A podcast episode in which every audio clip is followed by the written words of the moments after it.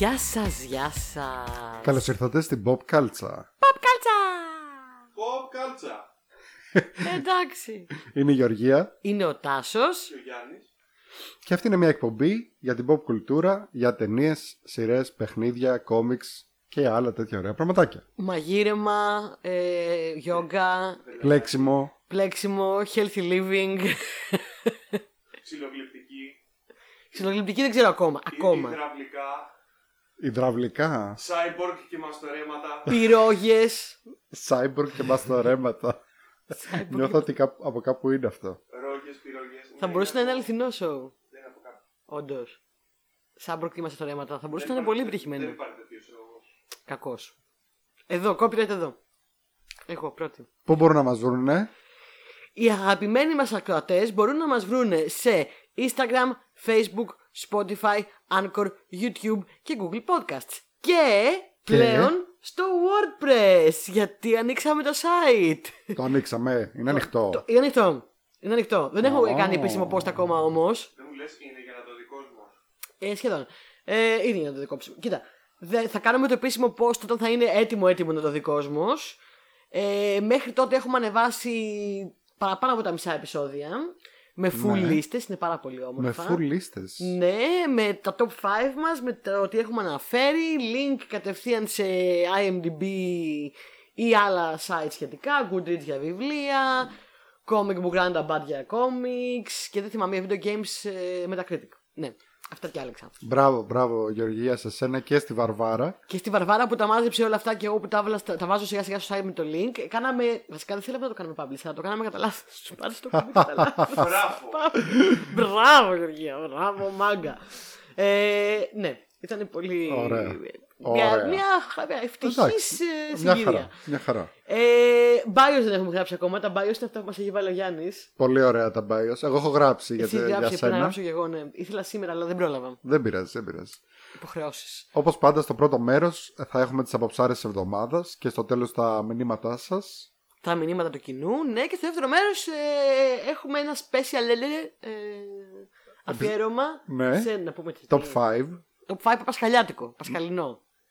Πέρασε λίγο τώρα το Πάσχα, αλλά τώρα που είμαστε μετά τη μεγάλη εβδομάδα, νομίζω ότι Ναι. ακόμα πιάνετε. Δεν πειράζει. Πιάνετε. Hot take. Κρυφό διαμαντάκι και ένοχη απόλαυση. Ωραία. Πάμε να ξεκινήσουμε με τις ταινίες που είδαμε. Είδαμε πολλά πράγματα. Εν τω μεταξύ κάθομαι έτσι, νομίζω, ε, συνειδητοποίησα ότι κάθομαι στραβά, παιδιά. Θα, μας, θα στραβολεμιάσω. Θα κοιτάω το, το, το μικρόφωνο μου, κοιτάει στο, στον τοίχο απέναντι. κανέναν από τους δύο. Και πρέπει να γυρνάω έτσι για να μιλάω στον Τάσο. Ωραία, ωραία ιδέα. Γύρνα μπράβο. το λίγο, γύρνα το. Ε, δεν ξέρω τι θα γίνει τώρα. Τώρα χωραφούμε. Ε, τώρα live. Όχι τώρα live. Λοιπόν, ωραία. Ιδρώνει ο ηχολήπτης, κλαίει, νευριάζει. Έχεις ξαναπαίξει. Κυρία μου, τι δουλειά κάνετε; τι δουλειά κάνετε, κυρία μου; Εντάξει, τάσο το πολύ πολύ να μην σε κοιτάω πολύ. Να κοιτάω πώ παρουσιαστές που μιλάνε μεταξύ τους και κοιτάνε Ναι. ευθεία. Σε Ναι, κάτι ναι, βραβεία ναι, και ναι. κάτι τέτοια και πάντα γελάω πάρα πολύ. Έτσι θα το κάνω σήμερα. Μην ανησυχείς, το- θα το φτιάξουμε στο post. Που λες τάσο και θα κοιτάω εκεί. Σε περιπέραν. Εν τω μεταξύ, πλάκα είναι ότι σου λέω γύρνα το λίγο και το γύρισες από την άλλη μεριά. Δηλαδή Αλήθεια. να κοιτάς παραπάνω από, από την άλλη Μα μεριά. άμα το γίναγα από θα πήγαινα πιο τείχο. Ε, Τέλος πάντων, δεν ξέρω αυτά, γι' αυτό πλέον με τον ηχολήπτη. έχει μπερδευτεί η Γεωργία γιατί έχουμε αλλάξει πάλι θέση σήμερα. Κάναμε Ισχύει, ισχύει. μιξιτά γιατί είμαστε τρελόπεδα. Είμαστε adventurous. Λοιπόν, πάμε να ξεκινήσουμε Πάμε, με ναι. τις ταινίες γιατί έχουν βγει πολλά πράγματα. Ναι, Εγώ είδα το X που βγήκε τώρα. τι είναι το X; Το X είναι το καινούριο, η καινούργια ταινία horror.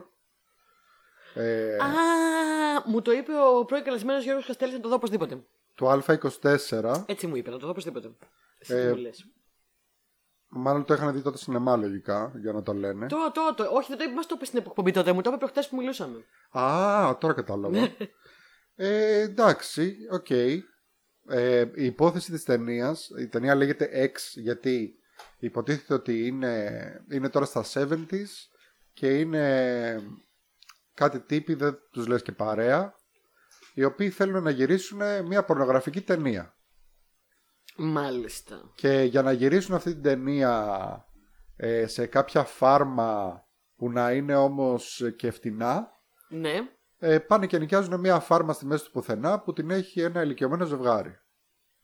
Ωραία. Για Καλά να, πάει αυτό. για που να έχεις γυρίσουν εκεί την ε, πορνογραφική ταινία. Πολύ επιτυχη- επιτυχιασιά. Ναι. Μπράβο. Ωραία. Ε, εντάξει, μπορώ να πω ότι τουλάχιστον ήταν πολύ όμορφο.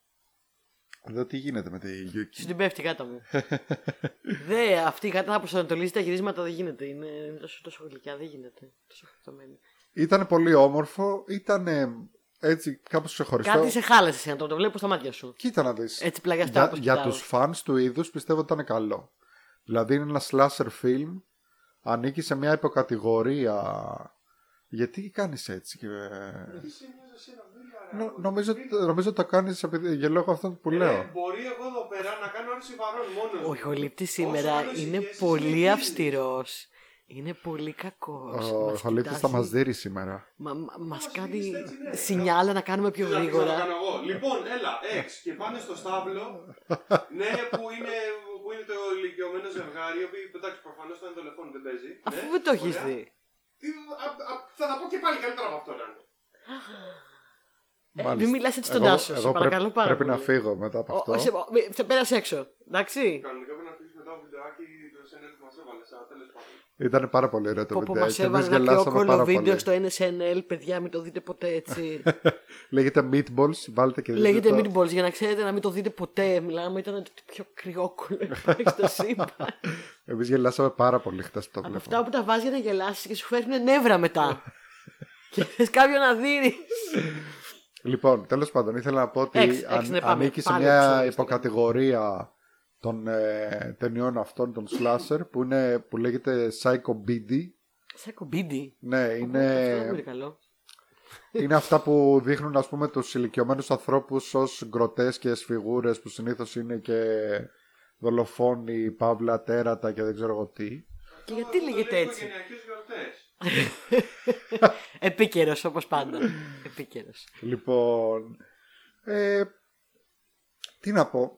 Έχει ένα έτσι σαν twist, δηλαδή έχει ένα... Έχει creepy γέρο λοιπόν, τέλο πάντων με λίγα λόγια. Ναι, Αν θα με φοβήσει πολύ αυτό που πάμε αλλά, πολύ creepy γέρους. αλλά έχει και μια... Το, έχει- το προσεγγίζει και μια, από μια πιο ανθρώπινη μεριά. Ανάμεσα εκεί στα, ε, σ- στα Τα σπλινάντερα και αίματα στις και στα σπινάτερα, οικοταριές. ναι, ναι, ναι. Ναι. Επίσης να πούμε ότι παίζει, ε, ε, ε, παίζει μία goth η οποία παίζει δύο ρόλους. Παίζει και τον, ε, ε, την ε, νεαρή πορνοστάρ αλλά παίζει και τη γιαγιά εκεί πέρα στο Α, ακρόφωνο. ωραία. Επίσης λόγο; ταυτόχρονα... Τι; Για ποιο λόγο; Είδες τι σου λένε; Αυτό που σου λέω. Δεν προσλαμβάνουν ρε παιδί μου γέρους ανθρώπους πια. Δηλαδή Θα σου έχουν πω. πρόβλημα. Ένας από τους λόγους από ό,τι κατάλαβα είναι ότι τα ε, καπάκια γυρίσανε δεύτερη ταινία που θα είναι prequel αυτινής και θα παίζει αυτή. Ναι, τι, Ναι, μόλις είδα το cast. ναι. Εγώ όταν είπες ότι παίζει μία goth, εγώ κατάλαβα μία goth. Συγγνώμη, όνομα ηθοποιού δεν θα πει. Είναι, είναι μία της σειράς. Είναι μια γκώθικη. Και ανοίγω το MDB και για όποιον δεν ξέρει υπάρχει όντως ηθοποιός η οποία λέγεται μία και επώνυμο goth. Ναι, Ωραία. είναι, το Ήσανε- ονοματεπώνυμό της είναι μία goth. Δεν Ωραία. είπα ότι παίζει μία goth. Εντάξει, μετά θα σου πω εγώ για, τη δική ται- για μια ταινία που είδα εγώ που παίζει ένας τύπος. Λοιπόν, καλά παίζει πάντως. Ε, γυρίσανε και το prequel που λέγεται Pearl. Μάλιστα στα σινεμά δείξανε, μετά τα credits δείξανε καπάκια trailer για το prequel. Ε, δεν το έχω βρει ακόμα στο YouTube για κάποιο λόγο. Δεν το έχουν ανεβάσει πουθενά. Ε, εκτός από αυτήν παίζει και ο, ο Kid Cudi, ο rapper. Παίζει πολύ καλά. Περιέργως. Μάλιστα. Εντάξει. Ναι. Παίζει ο Μάρτιν Χέντερσον που ήταν ο πρωταγωνιστής, αν θυμάσαι, στο αμερικάνικο το Ring. Το ριγκού. Το, το Ringu, αλλά το αμερικάνικο. Με τη Σαμάρα. Δεν όχι το με- έχω δει όχι καν με το τη αμερικάνικο, Σάντακο. φυσικά εννοείται. Ναι. Σαμαριά. Εντάξει, καλό ήταν. Είχε κάποιες ωραίες σκηνές. Ήταν σίγουρα πολύ όμορφο. Είχε πάρα πολλά tributes τα οποία κάνουν μπαμ. Δηλαδή είχε tributes και σε ταινίες horror. όπως το Texas Chainsaw Massacre. Στο... Είχε ε, ξεκάθαρο tribute στο Shining. Ε, στο Psycho. Να φανταστώ ότι έπαιζε λίγο με το είδος. Ε, Αυτό το υποζάνρ. είπαμε ότι είχε αυτό το ανθρώπινο twist. Δηλαδή, κάποια στιγμή σου δείχνει, ας πούμε, εντάξει, δεν είναι ας πούμε και. ο- Τέλος πάντων, δεν θέλω να πω, αλλά έχει ας πούμε ένα. Το, το προσεγγίζει από μια άλλη μεριά. Μάλιστα. Επίσης έχει tributes σε κάποιες παλιές πορνογραφικές ταινίες, όπως το Debbie Does Dallas, που το αναφέρει, ας πούμε κιόλας. Και άλλα. Και στο, και στο Boogie Nights, που δεν είναι πορνογραφική ταινία, είναι ε, η ζωή του John Holmes, αν θυμάμαι καλά, που παίζει τότε. Τον είχε παίξει ο Mark Wahlberg. Φυσικά. Ναι. Είπες Ο Marky Mark. Είπες τόσες φορές τη λέξη tribute, χωρίς να πει στο μυαλό μου το τραγούδι από Tenacious D. Οκ. Ε, θα φύγω εγώ τώρα μετά το πρώτο μέρος. Δεν είναι, δεν είναι κατάσταση αυτή. Δεν- Και τι θα κάνουμε μετά, θα φύγει αυτό και θα παρουσιάσω εγώ το πώς έκανα μαζί σου. Το επεισόδιο το επόμενο. Καλά, παρουσίασα το εσύ για αρχή. Θα σου λέω, λίστα έχεις κάνει, θα μου λες τι. Λίστα. Ωραία, μιας και τα λες καλύτερα, ε, έλα, έλα να μιλήσεις τώρα για το Deep Water. Ω, Σε deep πα- σε παρακαλώ, water. όχι.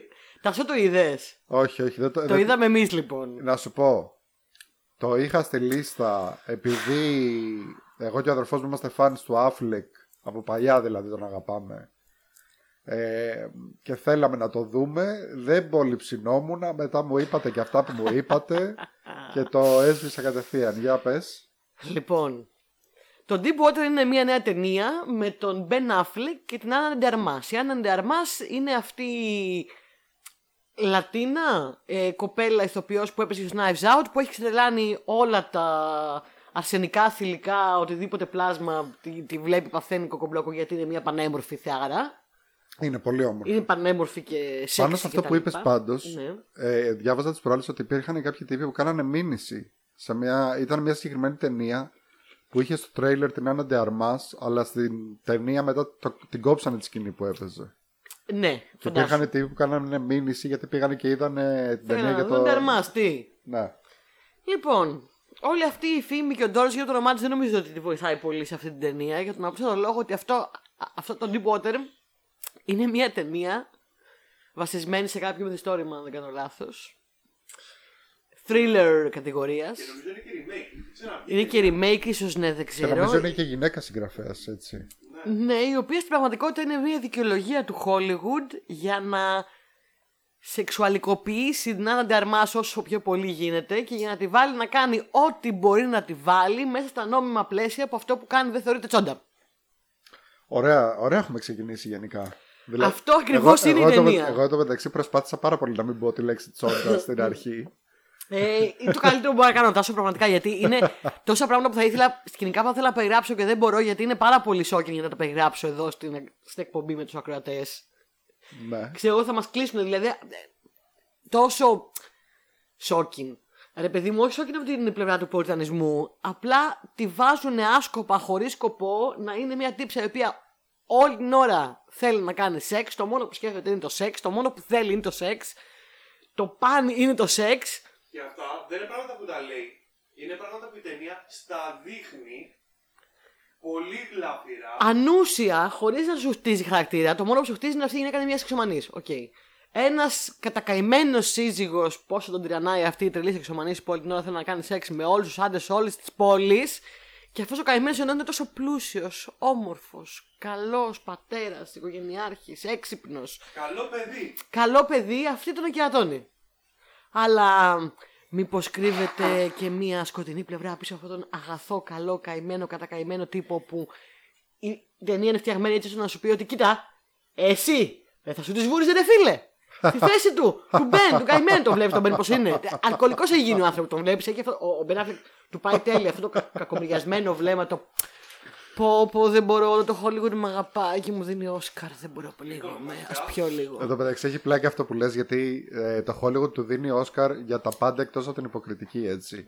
Έχει Όσκαρ σεναρίου, έχει Όσκαρ σκηνοθεσίας. Και λέγαμε χθες ότι Τυχαίο, δεν θα, νομίζω. θα έχει πλάκα, ε, ξέρεις, να, το, να αρχίσουν να του δίνουν τα πάντα, ξέρω εγώ. Όσκαρ ε, ειδικό Μοντάζ. εφέ, Όσκαρ Ναι. μοντάζ, ε, Όσκαρ καλύτερο μπούμαν. Ε, βασικά δεν θα μπορούσα. Α- ας πούμε, αυτό που λες βγάζει απόλυτο νόημα γιατί σε αυτή την ταινία δεν ξέρω αν είναι έτσι ο ρόλος που του γράψανε ή αν είναι ο τρόπος που επέλεξε να τον παίξει, αλλά ο ρόλος του Ben Affleck σε αυτή την ταινία μπορεί να συνοψιστεί σε εκείνη τη φωτογραφία που τον είχαν πετύχει να καπνίζει Ναι, έξω ναι, από ναι. ένα σπίτι. Το, το meme αυτό το κλασικό. Το meme, ναι, Και αυτό απελπισμένος. που- Αυτό που έχει κλειστά μάτια και έχει κλειστά μάτια και το κεφάλι το έχει γύρει προς τα πάνω σαν να προσεύχεται στο Θεό να τον λυτρώσει. Αυτό είναι η ταινία, ναι. Αυτό είναι ε, ο ρόλος του σε αυτή την ταινία. Τέλος. Δεν ξέρω. Μια ταινία η οποία δεν είχε κανένα νόημα. Το, τε, το τέλος, το τέλος ήταν τελείως ηλίθιο, δεν έβγαζε κανένα νόημα. Όλη η ταινία ήταν. ε, Έδινε το ίδιο, την ίδια πληροφορία συνέχεια χωρίς νόημα. Αλλά θα πω σε αυτό το σημείο ότι πραγματικά ίσως και να μπορεί να ενταχθεί στην κατηγορία ταινιών που είναι τόσο κακές που είναι καλές. Είναι τόσο κακή. Οκ. Είναι τόσο κακή. Ε, που τώρα μπορείς με να- κάνεις να το ξαναβάλω. Μπορείς να τη βλέπεις να γελάς άνετα. Δηλαδή να μαζευτούμε, να τη δούμε, να γελάσουμε, ρε παιδάκι. Με τέτοια φάση. Επίσης, επίσης, συγγνώμη, αυτή η ταινία μπορούσε άνετα να είναι επεισόδιο σειράς, να κρατάει 45 λεπτά και μέσα σε 45 λεπτά να σου πει όλα όσα χρειάζεται να σου πει και τέλος. Μα δεν έχει υπόθεση τώρα, δηλαδή. Δεν υπήρχε Δεν ξέρεις κανένας λόγος αυτό το πράγμα να είναι σε μέγεθος ταινίας. Πώς κολλάζομαι να μην κάνω spoiler, δηλαδή πραγματικά. Είναι. Ε, συμβαίνει αυτό. Μήπως συμβαίνει αυτό; Hm. Ε, ναι. Μάλιστα. The end. Ε, ναι. The end. The end. Ωραία.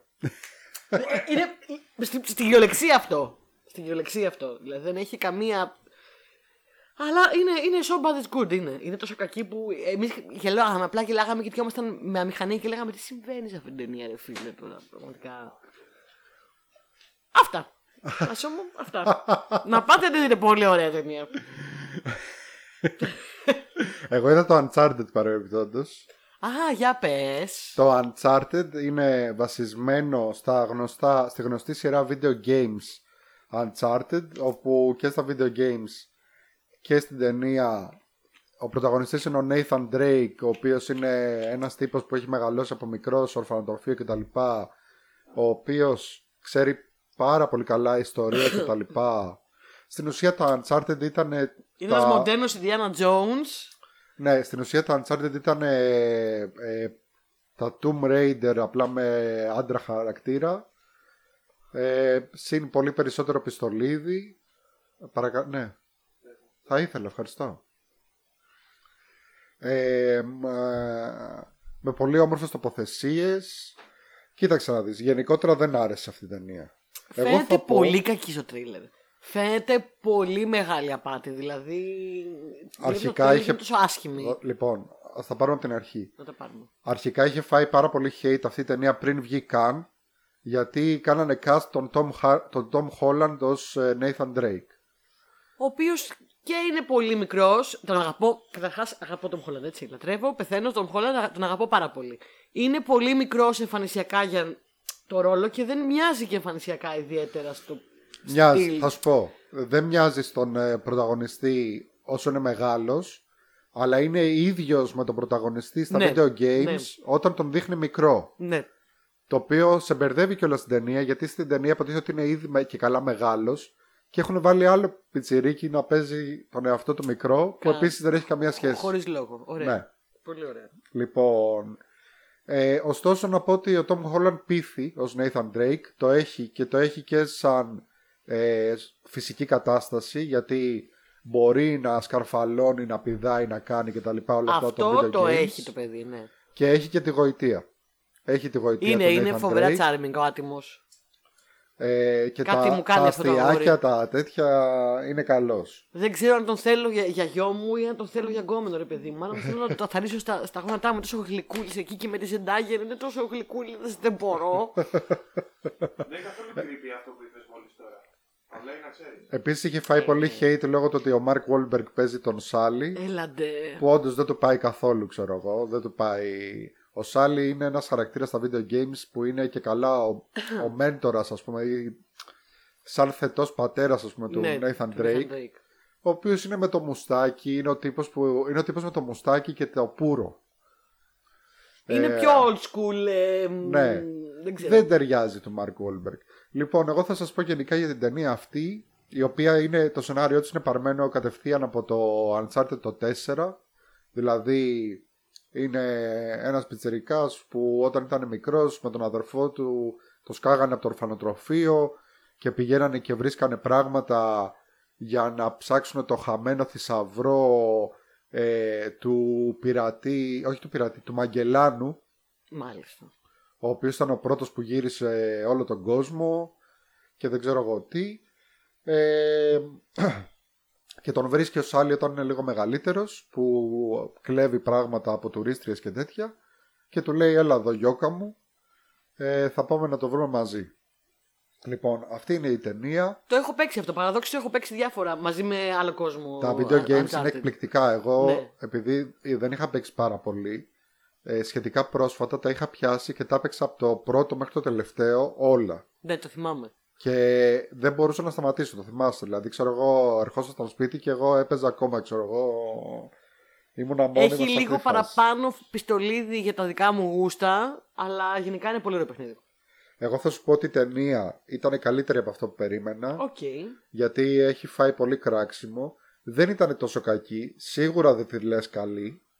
Έχει πάρει πράγματα απευθείας από τα παιχνίδια, σκηνές και δεν ξέρω εγώ τι, όμορφα τοπία, πολύ ωραία παραγωγή.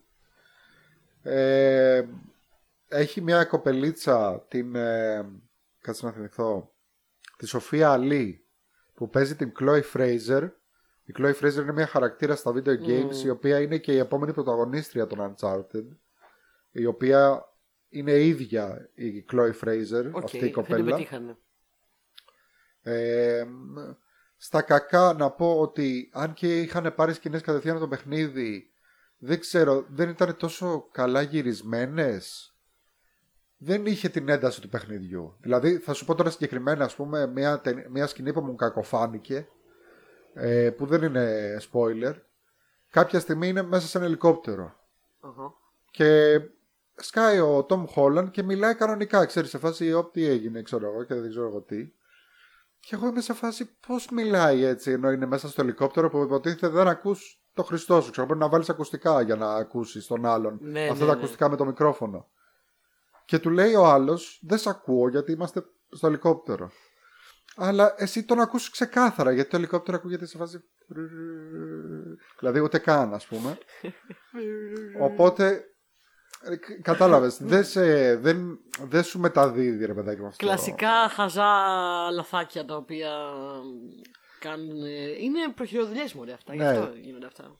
Δυστυχώς, Κοίταξε, δεν είναι τόσο προ- προχειροδουλειά. Δεδομένου ότι είναι, είναι και παραγωγή Avia Rad που έχει κάνει τα πρώτα, που είχε κάνει τα, όλα τα X-Men. Νομίζω ότι είχε κάνει παραγωγή του Iron Man.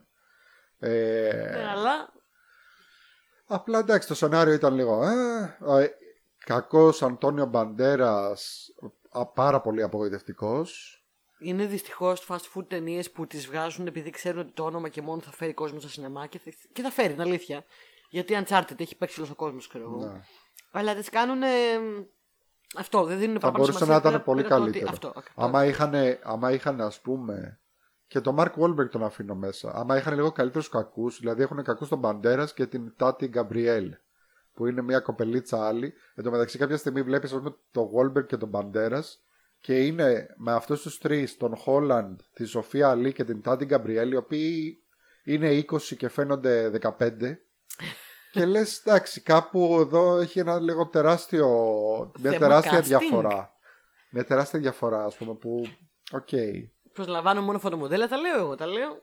Τα λέω. Μ' ακούει το Hollywood. Δεν μ' εντάξει ακούει. δεν είναι φωτομοντέλα σου λέω είναι, πο- ήταν πολύ καλή αυτή και οι τρει, όχι και οι τρεις η Σοφία Αλή και ο Τόμ Ναι, Χόλαντ αλλά ήταν δεν πολύ πάνε καλοί. όλες, οι- όλοι, όλοι οι ρόλοι για όλους, ρε παιδιά μου. ναι Δεν πάβει να είναι miscasting. Και ακόμα και ο Μέντορα που λες του Nathan Drake είναι ένας χαρακτήρας τύπου Paul Newman, να το πω. Κάτι μεταξύ Paul Newman και Bart Reynolds. Είναι Ναι. κάτι τελείως άλλο από, Ισχύει, το, από ισχύει. το Mark Wahlberg, ρε παιδί ισχύει, μου. ισχύει, ισχύει αυτό. Είναι όλη η ταινία miscast. Τώρα τι να λέμε. Δυστυχώς. Δυστυχώς. Ωστόσο, κάποια στιγμή κάνει και καμία εμφάνιση ο Νόλαν Νόρθ. Ο Νόλαν Νόρθ, για όποιον δεν ξέρει, Είναι ο ξάδερφος του Peter North. δεν είναι ο ξάδερφος του Peter North. Ε, είναι ο πιο Παραπληροφόρηση. γνωστός voice actor του κόσμου. Είναι αυτός που είχε Ωραία. κάνει τον Nathan Drake σε όλα τα παιχνίδια και έχει παίξει σίγουρα, ακόμα και αν έχετε παίξει ένα video game, σίγουρα ο Nolan North είναι Που κάπου έχεις στο παίξει. cast. OK, OK. Λοιπόν, πες μας για το Things Heard and Seen. Ναι, εγώ λοιπόν έχω πιάσει τα, τα thriller εδώ τελευταία, τα, τα horror. Δεν τα λέω horror, τα λέω thriller. Τα λέω τα πιο, τα πιο light, ρε παιδί μου. Ναι. Έχω πιάσει όλα τα, τα πιο light πράγματα και σιγά σιγά εκπαιδεύομαι. Ακούτε, ακούτε παιδιά, Μπόλας Καστέλης και λοιποί. Εκπαιδεύομαι. Να γίνω λιγότερο χωριτσιάρας. Μας, ε- μας έχετε επηρεάσει. Αυτό ακούστηκε λίγο εκπαιδεύομαι και έρχομαι να σας βρω. Και έρχομαι. ε, Μπερδεύσεις ο Goku, θα πέρα βάλω που και είδα- το κακό. ναι, Σοκόκο, θα γίνω Σοκόκο το thriller. Θα, θα δω και το House of Madness. In the Month of Madness, συγγνώμη. Θα το δω και θα πω σε φάση. «Μμ, Ε, σιγά. ε, λοιπόν, ε, πέρα που δεν το χάσει, ήθελα να πω πολύ γρήγορα που μου πρότεινε ο Τάσος την άλλη φορά, παιδιά, και είναι ταινία, άρα μου άρεσε πάρα πολύ. Να το δείτε. Τα από Τάσος σε προηγούμενο επεισόδιο. Είδα το Things Heard and Seen, που είναι ένα θρυλεράκι στο Netflix. Με την. Αχ, πώς τη λένε απελευθερώ με την κοπέλα που λέει το όνομα της λάθος. Αμάντα Αμάντα Σάιφριντ. Σάιφριντ. Σίγκφριντ θέλω να την πω συνέχεια. Ωραία. Η Αμάντα Σίγκφριντ λοιπόν παίζει. Το οποίο είναι ένα, μια ταινία που μου έκανε εντύπωση γιατί πιστεύω ότι αυτή η ταινία με μια καλύτερη σκηνοθεσία θα μπορούσε να είναι πολύ δυνατή. Και όταν λέω καλύτερη σκηνοθεσία δεν εννοώ ότι είχε κάτι κακό. Εννοώ μορφή. Ήταν ε, ωραία χρώματα είχε, ωραίες σκηνές είχε. Αλλά ήθελε έτσι κάποιον σκηνοθέτη, ρε παιδί μου, με, πολλά, με πολλές κοχώνες. Ήθελε κάποιον που να το έχει πολύ με το λεπτό, ε, πώς το λέμε, το horror, elevated horror στοιχείο και να το κάνει, να το απογειώσει. Να πάρει μερικά, μερικές bold choices και να την απογειώσει την ταινία. Γιατί είχε πολύ ενδιαφέρον θέμα. Καταρχάς ένα ενδιαφέρον πράγμα που είχε είναι ότι ε, στην ταινία υπάρχουν, ε, να πω την υπόθεση, είναι ένα νεαρό ζευγάρι το οποίο η κοπέλα έχει κάποια θέματα. Ξεκινάει η ταινία και φαίνεται ότι είναι βουλημική και γενικά προσπαθεί να είναι τέλεια σε όλα. Πάει με τον άντρα της που είναι καθηγητής σε ένα πανεπιστήμιο σε μια μικρή πόλη όπου αυτός παίρνει μετάθεση ή κάτι τέτοιο. Το προσλαμβάνουν εκεί μάλλον. Και μετακομίζει σε ένα σπίτι το οποίο είναι πολύ creepy. Και αυτή αρχίζει και βλέπει πράγματα. Πολύ κλεισέ μέχρι εδώ, έτσι. Πολύ κλεισέ μέχρι εδώ. Ναι. Από εκεί και πέρα μετά είναι εκκλησία όμως και έχει πολλές έτσι ευχάριστες εκπληξούλες. Όπως το ότι ας πούμε. Τα φαντάσματα αυτά δεν είναι ο ρόλος τους, είναι λίγο στο πιο background μπροστά σε αυτά που συμβαίνουν στο ζευγάρι και στο γάμο και στο σπίτι. Οκ.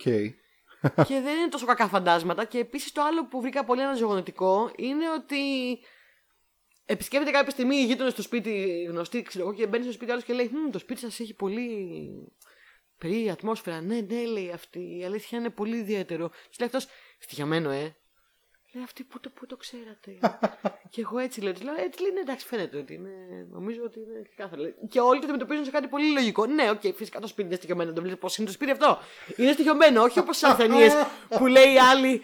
Ρίτσαρντ, ξύπνησα το βράδυ και είδα μια ματωμένη γυναίκα να κρέμεται από το ταβάνι. Τι μπορεί να σημαίνει. Ε, Ήπιε πολύ χτες το βράδυ. Καρολάιν, ηρέμησε, δεν είναι τίποτα. Φωνάζω τα φαντάσματα. Get out. Δεν είναι τίποτα, δεν είναι τίποτα, παιδιά. Πηγαίνει να παίξει στον κήπο.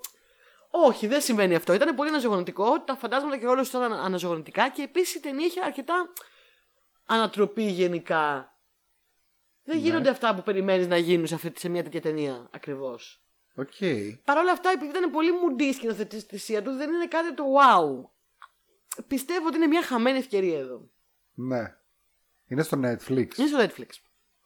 Ωραία. Είδα πολύ Netflix αυτές τις μέρες. Θα το δοκιμάσουμε γιατί εγώ αγαπώ Αμάντα Σάιφριντ. Παίζει πολύ ωραία, ένας πολύ ιδιαίτερο ρόλος και απλά να περιμένεις να το παίζει δεν θα γίνουν ακριβώς αυτά που περιμένεις ότι θα γίνουν. Αλλά δεν έχει κάτι πολύ δυνατό οπτικά να σε κρατήσει στην τσίτα, ας πούμε. Αλλά ενδιαφέρον ενδιαφέρον σενάριο. Αυτό που είπες πάντως με το σπίτι μου θύμισε κάτι άλλο το οποίο θα το πω λίγο πιο μετά. Οκ. Για να το έχω για πιο μετά. Θα, θα σου πω, θα σου πω. Get out. Ωστόσο πριν προχωρήσουμε στις σειρές να πούμε ότι είδαμε και το από το μπαλκόνι. Να μιλήσουμε και το για κάτι είδατε εσείς οι ελληνικό. δύο, εγώ δεν το είδα. Σνομπάρω τα ελληνικά. Ε, Σας παρακαλώ, βγάλτε με ψεύτρα. Κοίταξε να δεις. Είναι μια ταινία μικρού μήκους του Άρη Καπλανίδη το οποίο βγήκε δωρεάν στο Ertflix. OK, ωραία. Ε, οποιοςδήποτε μπορεί να μπει στο Ertflix να το δει έτσι και αλλιώς είναι 12 λεπτά. Animation, μικρού μήκους. Ε, πάρα πολύ ωραίο, πολύ όμορφο. Τι θέμα έχει; Ε, έχει να κάνει με μια γειτονιά και με μια κυρία που παρακολουθεί τα πάντα από τον Από μπαλκόνι, το μπαλκόνι. της. Ωραία, οκ. Ναι. Ωραία. Αυτό Ακούω πολύ καλά λόγια γι' αυτό πάντως. είναι πάρα πολύ ωραίο. Είναι έτσι και πολύ σύντομο. Δείτε το. Ε, ο Καπλανίδης είναι αυτός που είχε κάνει και τον πανίσχυρο Μεγιστάνα των Νίντζα. Ε, Ναι, που ήταν και στους ε, Τρύπα Crew. ναι, ναι, ναι, ναι. ναι. Ναι. Ε, έχει κάνει τι άλλο έχει κάνει διάφορα τέλος πάντων έχει φτιάξει αυτό το στουδιάκι το, με τα animation ε, παίζουν διάφοροι πάρα πολύ γνω... και ψιλογνωστοί ας πούμε. Ε, Παίζει ας πούμε ο Γιάννης Οικονομίδης. Οκ. Ο, ο γνωστός Ο σκηνοθέτης. σκηνοθέτης που Ναι. συμπαθώ, ναι. Παίζει ο Γιώργος Νινιός. Κάνουν διάφοροι φωνές. Ε, Κάνει μάλιστα. η Μαρία Διακοπαναγιώτου που είναι μια εκπληκτική ηθοποιός την οποία δυστυχώς όλοι ξέρουν από μια διαφήμιση που είχε κάνει την Γκόλφω η οποία έχει παίξει την Γκόλφω βέβαια στο θέατρο. Α, μάλιστα. Παίζει ο Ρουμπούλιας κλασικά γιατί είναι κολλητή. Ε, παίζει η Κωνσταντίνα Γεωργαντά που έπαιζε την πρωταγωνίστρια στο Δρακοφοίνικα. Στα Α, χρόνια ναι, του ναι, Δρακοφοίνικα. οκ. Στο οποίο παρεμπιπτόντως έχω παίξει και εγώ, αλλά είχε κοπεί η σκηνή μου. Α, Αλλά- ποιος κόβει την τάση από τα σκηνές, δεν καταλαβαίνω. Γιατί; Καταραμένο Κερμίτσι. εντάξει. Άμα το παιδιά, πολύ καλό παιδί. Πολύ καλά παιδιά γενικά. Ε, το είδα πολύ ευχάριστα. Δείτε το. Ξανά το λέω από το μπαλκόνι στο Earthflix. 12 λεπτά έχει πάρει πάρα πολλά βραβεία. ναι, έχει, πάει, έχει ακουστεί πάρα πολύ, πολύ καλά λόγια. Ναι. Και πάμε στις σειρές. Πάμε Όχι, στις πριν σειρές. πάμε στις σειρές. Δεν Έλεγες πάμε ότι στις θα σειρές. πεις για ένα ντοκιμαντέρ για το Abercrombie and Finch. Α, ναι. Ε, μ, στα γρήγορα είναι επίσης στο Netflix ένα ντοκιμαντέρ. Συνήθως. Εξ το έχω ξαναπεί παρά ότι πιστεύει ο κόσμος δεν τα βλέπει όλα τα ντοκιμαντέρ του Netflix. Πρέπει να μου φανεί πολύ ενδιαφέρον. Αυτό ήταν αρκετά ενδιαφέρον. Ε, τα Abercrombie and Finch ευτυχώς για μας δεν είναι τόσο πολύ μόδα στην Ελλάδα. Παρ' όλα αυτά επηρέασαν τη μόδα και στην Ελλάδα στα 90s πιο πολύ από οτιδήποτε άλλο. Ήταν μια μάρκα ρούχων η οποία πουλάγε πολύ το κλασικό μοντέλο του ξανθού όμορφου γιάπη Ναι. που έχει λεφτά με πανάκριβα μπλουζάκια τα οποία ήταν απλά t-shirts με λογότυπα και έκαναν δεν ξέρω εγώ πόσα λεφτά με τζιν, με διάφορα τέτοια που τα μαγαζιά τους τότε όλοι οι υπάλληλοι που δούλευαν ήταν φωτομοντέλα λευκά ξανθά φωτομοντέλα που Αχα. σημαίνει ότι έκαναν αποκλεισμό ε, δια του, του, Αχα. του race, της φάτσας σου, τα πάντα και που είναι πολύ γνωστή γιατί κάποια στιγμή πριν κάποια χρόνια ο, ο CEO της εταιρείας είχε βγει και είχε πει κάτι του στυλ ότι εμένα τα ρούχα μου απευθύνονται σε όμορφους ανθρώπους, δεν έχω καμία όρεξη να γίνουμε inclusive, δεν θέλω να μας φοράνε οι άσχημοι άνθρωποι. Και η μαύρη. Ναι, και μ, με ρατσιστικά λόγο στα t-shirt τους, όπως ένα που διάβασα και ανατρίχιασα. Αχ, δεν το θυμάμαι. Ε, ε, μ, ναι, το θυμήθηκα λοιπόν. Ε, Λογότυπο στο μπλουζάκι Ναι. ε, με δύο ασιατικές φιγούρες μπροστά σε ένα πλυντήριο. Ναι.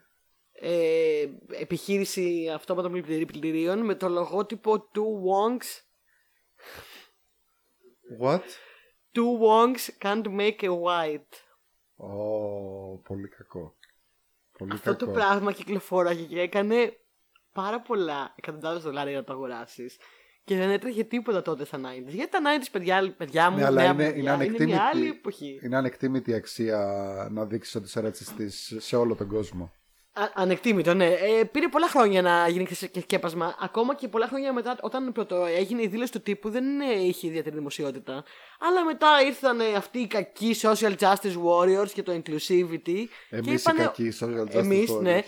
Και είπανε, hm, κοίτα μια ωραία δήλωση πριν από 8 χρόνια που έκανε αυτός ο μάπας. Οκ, πάμε να τον, να τον, καρασκε- να τον κρεμάσουμε. Και η εταιρεία φυσικά πήγε κατά διάολο από εκεί και, πέ- και έπειτα. Ε, αν και στα 90s ήταν το απόγειο της φήμης τους. Ε, ήταν πολύ ενδιαφέρον το ντοκιμαντέρ. Πολύ ενδιαφέρον για το, το τι είναι η μόδα, τι μας αρέσει, γιατί μας αρέσει αυτό που μας αρέσει, πόσο έχουν συσκεφτεί πολύ μαζί για να μας πούν τι να μας αρέσει. Μία μαγική αθώα τότε εποχή με πολύ πολύ σαπίλα. Τα 90s. Μάλιστα, μάλιστα. Ωραία.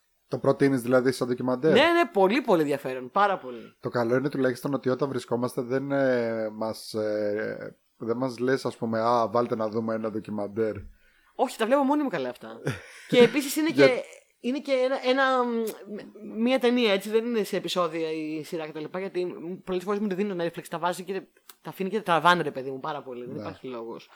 Ε, κάντε μία ταινιούλα, μια μισή ώρα να τελειώνουμε. Γιατί Και- εμείς ας πούμε έχουμε τον μπάκι που έρχεται κάθε φορά σπίτι και μας πρίζει. Να βάλουμε να δούμε μια ταινία τρόμου. Ωραία, να βάλουμε το τάδε. Το έχω δει. Το τάδε, το έχω δει. Το τάδε, το έχω δει. Ωραία, τι να βάλουμε. Μια ταινία τρόμου.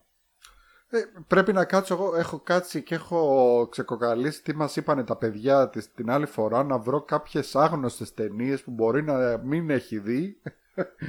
Έτσι, Και για να εκπαιδεύεσαι θέλει. κι εσύ λοιπόν Ναι. στο horror. Λοιπόν, πάμε στις σειρές. Εγώ θα πω ότι αρχικά είδα, το, ε, είδα πολλές νέες σειρές, κάποιες τις έχω κρατήσει και για το επόμενο επεισόδιο. Και εγώ τα ίδια. Έχουμε, έχουμε υλικό, καλό είναι αυτό. Ναι. Ε, από τις νέες σειρές που είδα, μία ήταν το Slow Horses, έτσι λέγεται. Δεν το έχω ακουστά. Slow Horses, καλή παραγωγή Apple TV Plus.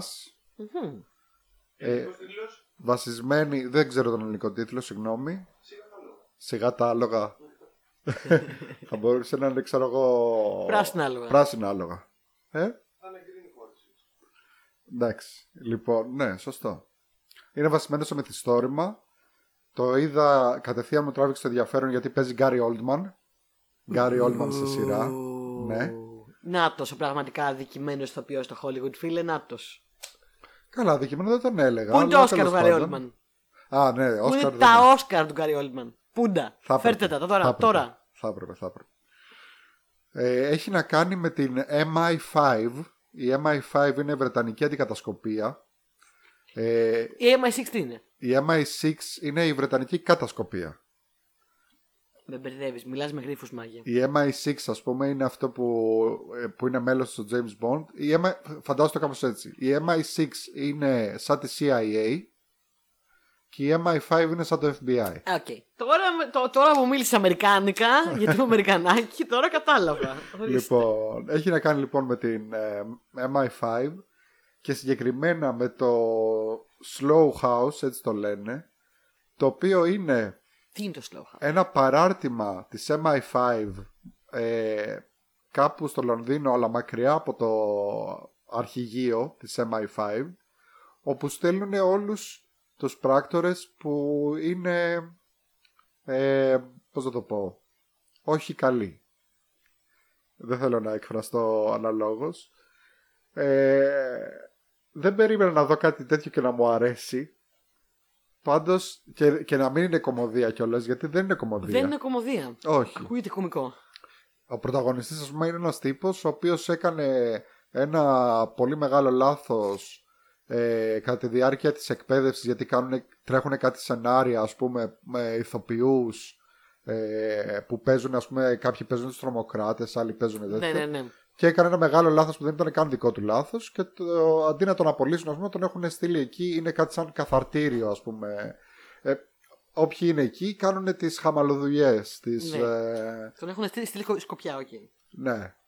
Δηλαδή κάποια στιγμή λέει στην άλλη ας πούμε πήγαινε και δες ξέρω εγώ στη βιβλιοθήκη ε, ποιος ας πούμε ε, κοίταξε βιβλία που να έχουν να κάνουν με εξέπλυμα χρημάτων. Και λέει η άλλη αν, είχε, αν έπρεπε να πάει στη βιβλιοθήκη για να το κάνει αυτό μάλλον δεν έχει και πολλά λεφτά για εξέπλυμα χρημάτων. Να τέλος πάντων. Ή ξέρω εγώ πήγαινε στο σπίτι του τάδε και πάρ' του τα σκουπίδια ας πούμε και ένα-ένα ψάξε τα σκουπίδια και κα, κατά, κατάγραψέ τα ας πούμε. και Συνεχίζει τέτοια. να ακούγεται πολύ κωμικό. Πάντως. Δεν είναι κωμικό. Ε, είναι μια σειρά που δεν, περίμενα, δεν το περίμενα αλλά με κέρδισε. Μου φάνηκε πάρα πολύ ενδιαφέρουσα. Ε, ο Γκάρι Όλτμαν κλασικά παίζει τις κάλτσες του. Ο Γκάρι Όλτμαν παίζει εδώ στην ουσία, παίζει αυτόν που είναι υπεύθυνος για αυτό το γραφείο και παίζει στην ουσία το διάβολο. Δηλαδή ο Οκ. ρόλος του είναι σαν να παίζει το διάβολο. Αλλά όχι το διάβολο διαφθορέα που έχουμε συνηθίσει σε άλλες ταινίες και δεν ξέρω τι. Το διάβολο αυτόν που είναι στην κόλαση και η δουλειά του είναι να τιμωρεί αυτούς που έχει τους υποτακτικούς του και το γουστάρει αυτό. Δηλαδή το γουστάρει που τους τιμωρεί, που, που είναι όπως είναι ε, και του αρέσει η δουλειά του. Είναι πολύ Οκ. ενδιαφέρον. Εντάξει, έχει κατασκόπους που εμένα δεν με ψήνουν πολύ, αλλά ακούγεται πολύ ενδιαφέρον παρόλα αυτά.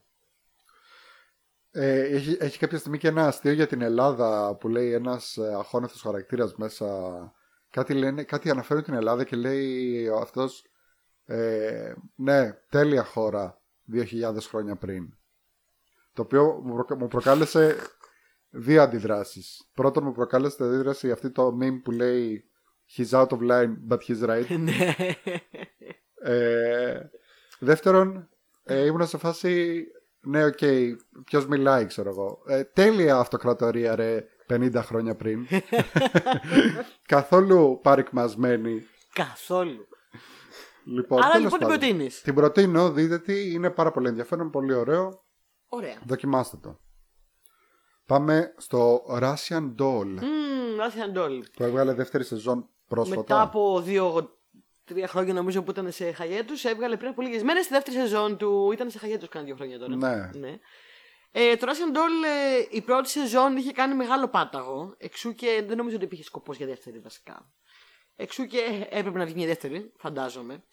Εγώ το έκανα ένα rewatch όλο τη, τη σεζόν την πρώτη, γιατί δεν θυμόμουν τίποτα. Δεν είναι και εύκολη σειρά να θυμηθείς. Εγώ να σου πω την αμαρτία μου, ε, είχα δοκιμάσει να το δω και βαρέθηκα πάρα πολύ. Ε, ναι, είναι μια σειρά, η πρώτη σεζόν τουλάχιστον, που ενώ στα χαρτιά πρέπει να μου αρέσει πάρα πολύ, Ναι. δεν με ξετρέλανε. Είχε κάποια Και τότε ωραία. γιατί το είδε. Νόμιζα ότι σου άρεσε πάρα πολύ. Όχι, δεν με ξετρέλανε ποτέ με την πρώτη σεζόν. Δηλαδή την είδα και λίγο στο τέλος. Ε, εντάξει, στο τέλος έγινε λίγο ενδιαφέρουσα, αλλά στη μέση κάπου με πήγαινε ο Γιάννης, ας πούμε, που πιο πολύ θέλει να τη δει. Εγώ πήγαινα λίγο σπρώχνοντα. Ωστόσο το ξαναείδες.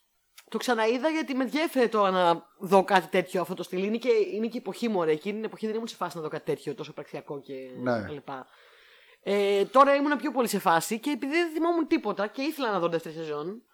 Και για το, ήθελα να τη δω και για να μιλήσουμε εδώ για αυτήν, αλλά και γιατί ήθελα να τη δω αυτή την εποχή. Με ενδιαφέρε. Ωραία, πες Έκανα ένα, μας, ένα γιατί- rewatch. πες μας για την υπόθεση. Ε, μ, είναι βασικά το. Πλέον έχει γίνει κλασικό τρόπο νομίζω η μέρα της μαρμότα.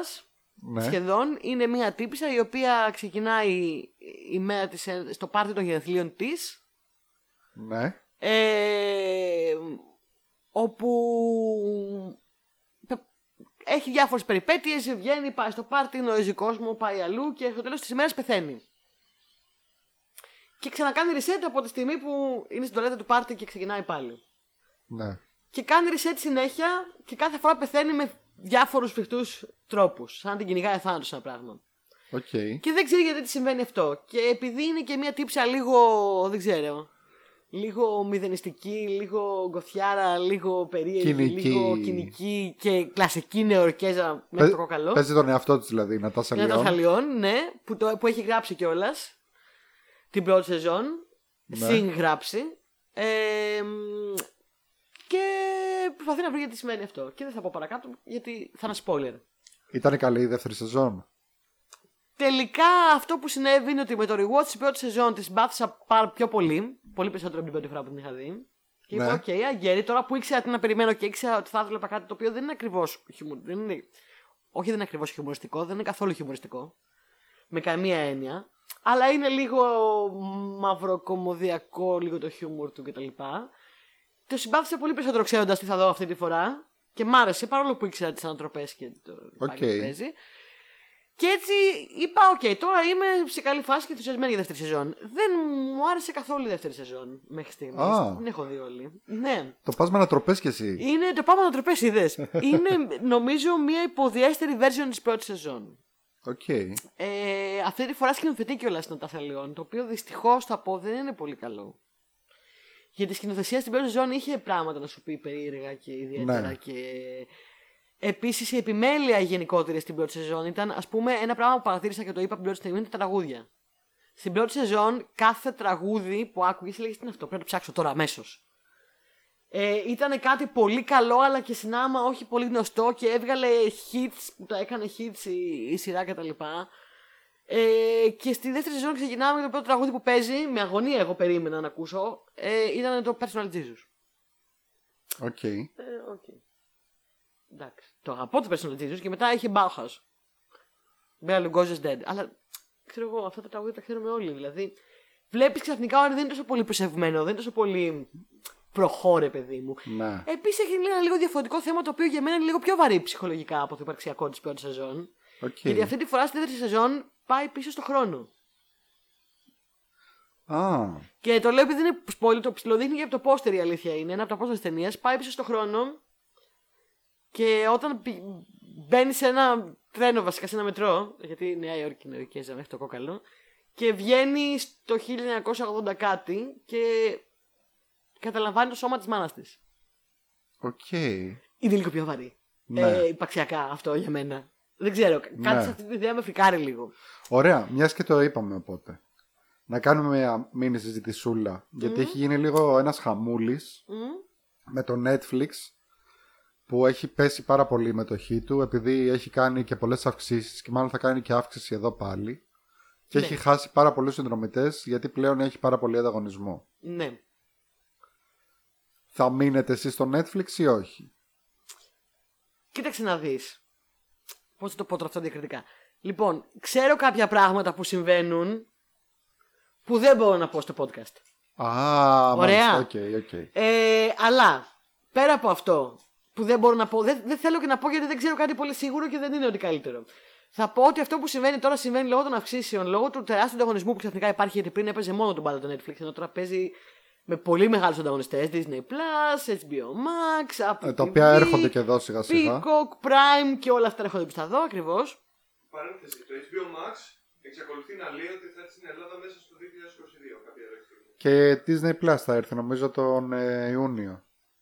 Αν δεν κάνω λάθος. Ναι. Και λόγω του ότι επίσης ακούστηκε πολύ έντονα, ε, ήταν στα πλάνα, ή- ή- ήταν κάτι που σκέφτονταν μάλλον στο Netflix, να αρχίσουν να κάνουν κάτι ώστε να μ, πληρώνονται οι, οι, ε, οι κοινοί λογαριασμοί, τα shared accounts. Να κάνουν κάτι σε σχέση με αυτό. Α, ναι.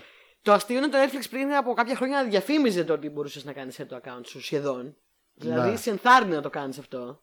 Ναι, ναι, ναι. Εσύ και οι φίλοι σου και app του μέχρι τόσους accounts μπορείς να έχεις και τα λοιπά. Δηλαδή σχεδόν σου το έλεγε, χωρίς να το λέει. Σου λέει, εντάξει, κανονικά δεν επιτρέπεται, αλλά εγώ σε αφήνω μωρέ. Εγώ με το Netflix είμαι cool τώρα. Ξέρω, ξέρω ότι μοιράζεσαι. Έλα, εντάξει, δεν ανησυχείς. Ε, μ, ξαφνικά λοιπόν υπόθηκαν κάποια ε, σχέδια και κάποιες σκέψεις να χρεώνουν ε, α, βάσει της IP ναι.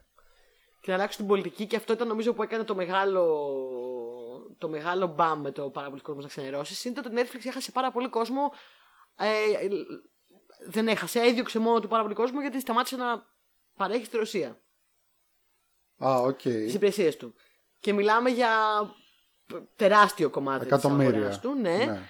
Ε, δεν ξέρω σε τι βοηθάει αυτό βέβαια αλλά τέλος πάντων, να μην το σχολιάσουμε τώρα αυτό είναι μια απόφαση που πήραν για να υποστηρίξουν την Ουκρανία και αυτό σε συνδυασμό με τον κόσμο που έχει φύγει, που πάει στις άλλες συνδρομητικές υπηρεσίες, με όλα αυτά τα που ακούγονται περί να χρεώνω τα accounts κτλ.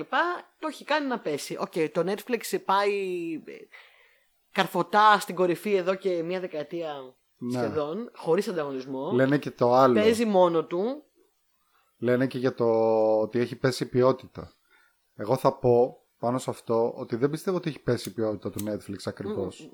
Απλά είναι αυτό που λέγαμε και την άλλη φορά.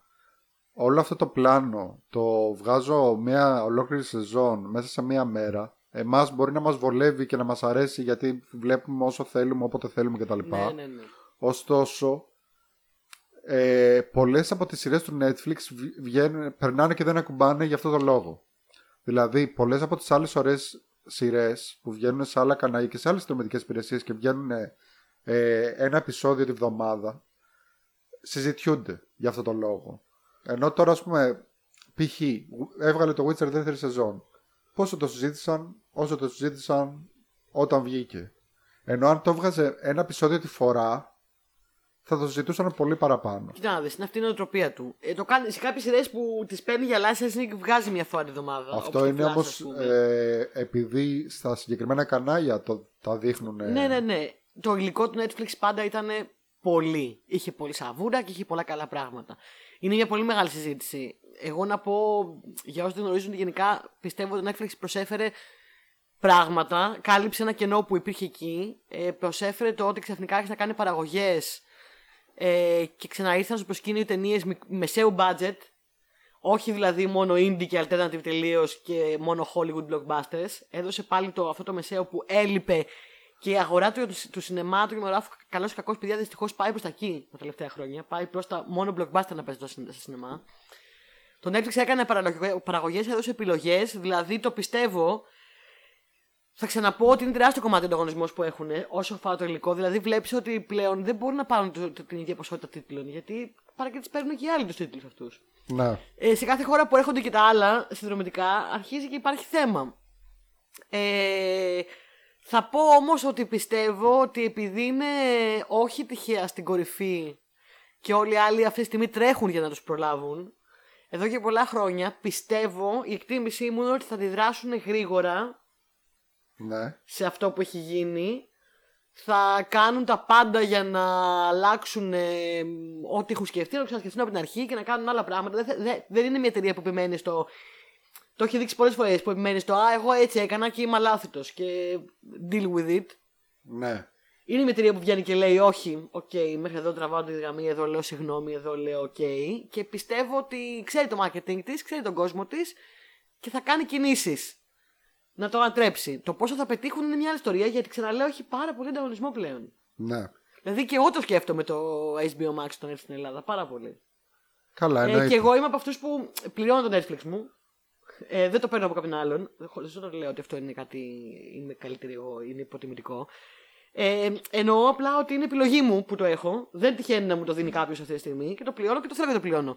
Και όσο θα είναι έτσι θα συνεχίζω. Δεν ξέρω τι θα γίνει όταν έρθουν HBO Max και Disney Plus εδώ. Ναι. Disney Plus δεν με ψήνει πολύ, η αλήθεια είναι, αλλά το HBO Max φίλε με ψήνει. Και δεν Ναι. ξέρω αν θέλω να, έχω, να πληρώνω δύο εταιρείες. Ειδικά από τη στιγμή που πάω σινεμά, ε, μπορώ να δω πράγματα και με μη συμβατικές μεθόδους. Και όχι τίποτα άλλο. Μην ξεχνάς ότι έχουμε και πάρα πολλές συνδρομές πλέον που. Δηλαδή δεν είναι μόνο ε, το Netflix, δηλαδή πληρώνουμε. Εγώ ας πούμε πληρώνω Spotify. Αυτό λίγο, το λίγο από εκεί. Ε, άλλοι πληρώνουν YouTube Premium για να ακούνε μουσική. Εγώ πληρώνω το Audible για να Ε, ακούω. το, το Audible επίσης το είχα για πολύ Ναι. καιρό και σκέφτομαι να το ξαναβάλω πάλι για να το ξαναπληρώνω. Για πολύ κόσμο VPN. Ναι, για, VPN. για μας που παίζουμε games, εγώ πληρώνω Game Pass και τον Ιούνιο έρχεται και, και πληρώνω και το PlayStation Plus. Σωστά. Σωστά. Το οποίο τον Ιούνιο έρχεται, ανανεώνεται και θα, πρέπει, θα πληρώσω ας πούμε την παραπάνω συνδρομή για να έχω και τα Ακριβώς. παιχνίδια. Ακριβώς.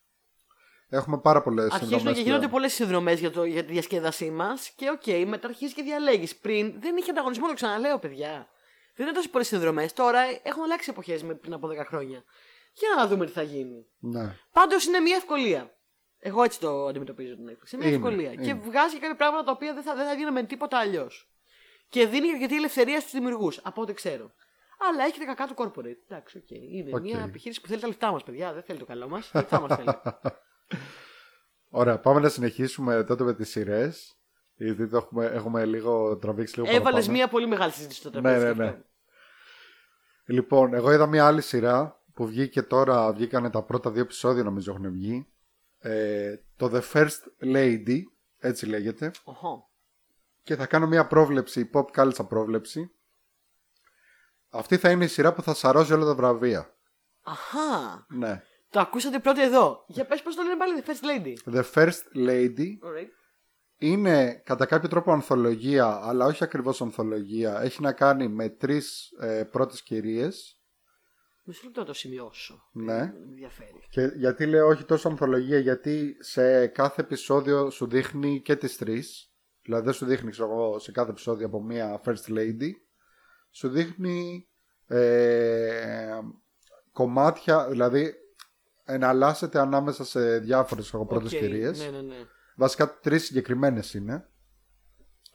Ε, γιατί λέω ότι θα, πάρω, θα πάρει όλα τα βραβεία. Πρώτον είναι πάρα πολύ καλή παραγωγή. Δεύτερον είναι ε, πάρα πολύ καλό cast, το οποίο θα, θα στα πω μετά να τρελαθείς. Αχα. Δεν κοιτάω τότε, απλά το σημείωσα. Ωραία. Είναι βιογραφίες τριών μεγάλων γυναικών που έχουν αλλάξει ας πούμε, την ιστορία γενικά παγκοσμίως, ας πούμε. Ε, οι σαναριογράφοι και οι σκηνοθέτες είναι γυναίκες κυρίως. Ωραία. Καλά πάμε. Ναι. Ε, τι άλλο να πούμε. Και είναι οι βιογραφίες τριών ε, πρώτων κυριών. Πρώτη, πρώτη κυρία λέμε αυτή που είναι παντρεμένη με τον πρόεδρο των ΗΠΑ, των ΗΠΑ. Και είναι οι βιογραφίες συγκεκριμένα της Μισελ Ομπάμα, η οποία δεν ήθελε να γίνει πρώτη κυρία γιατί είχε πολύ δυνατή επαγγελματική καριέρα δικιά της και δεν ξέρω εγώ τι. Μμμ. Της ε, Betty Ford, η οποία επίσης έγινε στην ουσία κατά λάθος και αναπάντεχα και ούτε αυτή ήθελε γιατί ο άντρας της ήταν γερουσιαστής ο οποίος έγινε ξαφνικά αντιπρόεδρος γιατί παρετήθηκε τότε ο Σπύρο Άγνιου, Ελληνοαμερικάνος, διαφ, διαφθαρμένος αντιπρόεδρος. Μάλιστα. Ναι. Και καπάκια παρετήθηκε ο πρόεδρος ο Νίξον τότε με το σκάνδαλο Watergate, οπότε από το πουθενά έγινε πρώτη κυρία. Και η βιογραφία της Έλινορ Ρούσβελτ, η οποία έγινε πρώτη, το πάλεψε πάρα πολύ και έγινε παρόλο που ήταν απίθανο γιατί ο άντρας της, ο Φράγκλιν Ρούσβελτ, ήταν καθυλωμένος σε αναπηρικό καροτσάκι. Οκ, Και πολύ δεν- ενδιαφέρον. Δεν το ακούγεται. περίμενε κανείς να γίνει πρόεδρος. Και αυτού. τρεις διαφορετικές τελείως διαφορετικές εποχές στην Αμερική. Τρεις έτσι. εντελεί- εντελώς διαφορετικές εποχές Συνέχεια πηδάει από χρονολογία σε χρονολογία Και στο δείχνει όλη την ώρα ε, Τώρα να σου πω ας πούμε για το cast Για παράδειγμα έτσι Ναι, Λοιπόν ακούω. Μισελ Ομπάμα Παίζει η Βαϊόλα Ντέιβις Ξέρω εγώ Πω, Ήταν ε, λογικό κάποια στιγμή να παίξει και τη Μισελ Ομπάμα πω, πω, αγαπώ και, Βαϊόλα. και μαζί της ας πούμε τη συνεργάτη της παίζει η Kate Mulgrew Οκ. την οποία οι, οι νεότεροι την ξέρουν από το Orange the New Black τη μαγείρισα που έπαιζε εμείς οι geeks την ξέρουμε ως Captain Janeway του Star Trek Ε, There is the wrong way, the right way and the Janeway Οκ. είναι μία από, τις, ε, από τους captains της καρδιάς μας η Captain Janeway ε, μ, παίζει η- την, την Betty Ford παίζει η Michelle Pfeiffer Ω, τι λες. τώρα. Εκεί να δεις. Τον άντρα της, τον Gerald Ford, το παίζει ο Aaron Eckhart OK. Και ε, την κόρη της την παίζει η Dakota Fanning. Τον Ομπάμα δεν μου πεις ποιος τον παίζει. Τον Ομπάμα τον παίζει, ε, δεν τον ήξερα τον ηθοποιό αυτόν, ο οποίος Α. παίζει πολύ καλά. Οκ. Ε, ωστόσο, τον ε, ε, George W. Bush τον παίζει ένας ηθοποιός που τώρα δεν θυμάμαι το όνομά του, αλλά ωστόσο όταν τον είχα πρωτοδεί στο Desperate Housewives, με τη μία είχα πει, παιδιά αυτός είναι ίδιος στον George W. Bush. και το λέω κάθε φορά και επιτέλους δικαιώθηκα εδώ. Οκ.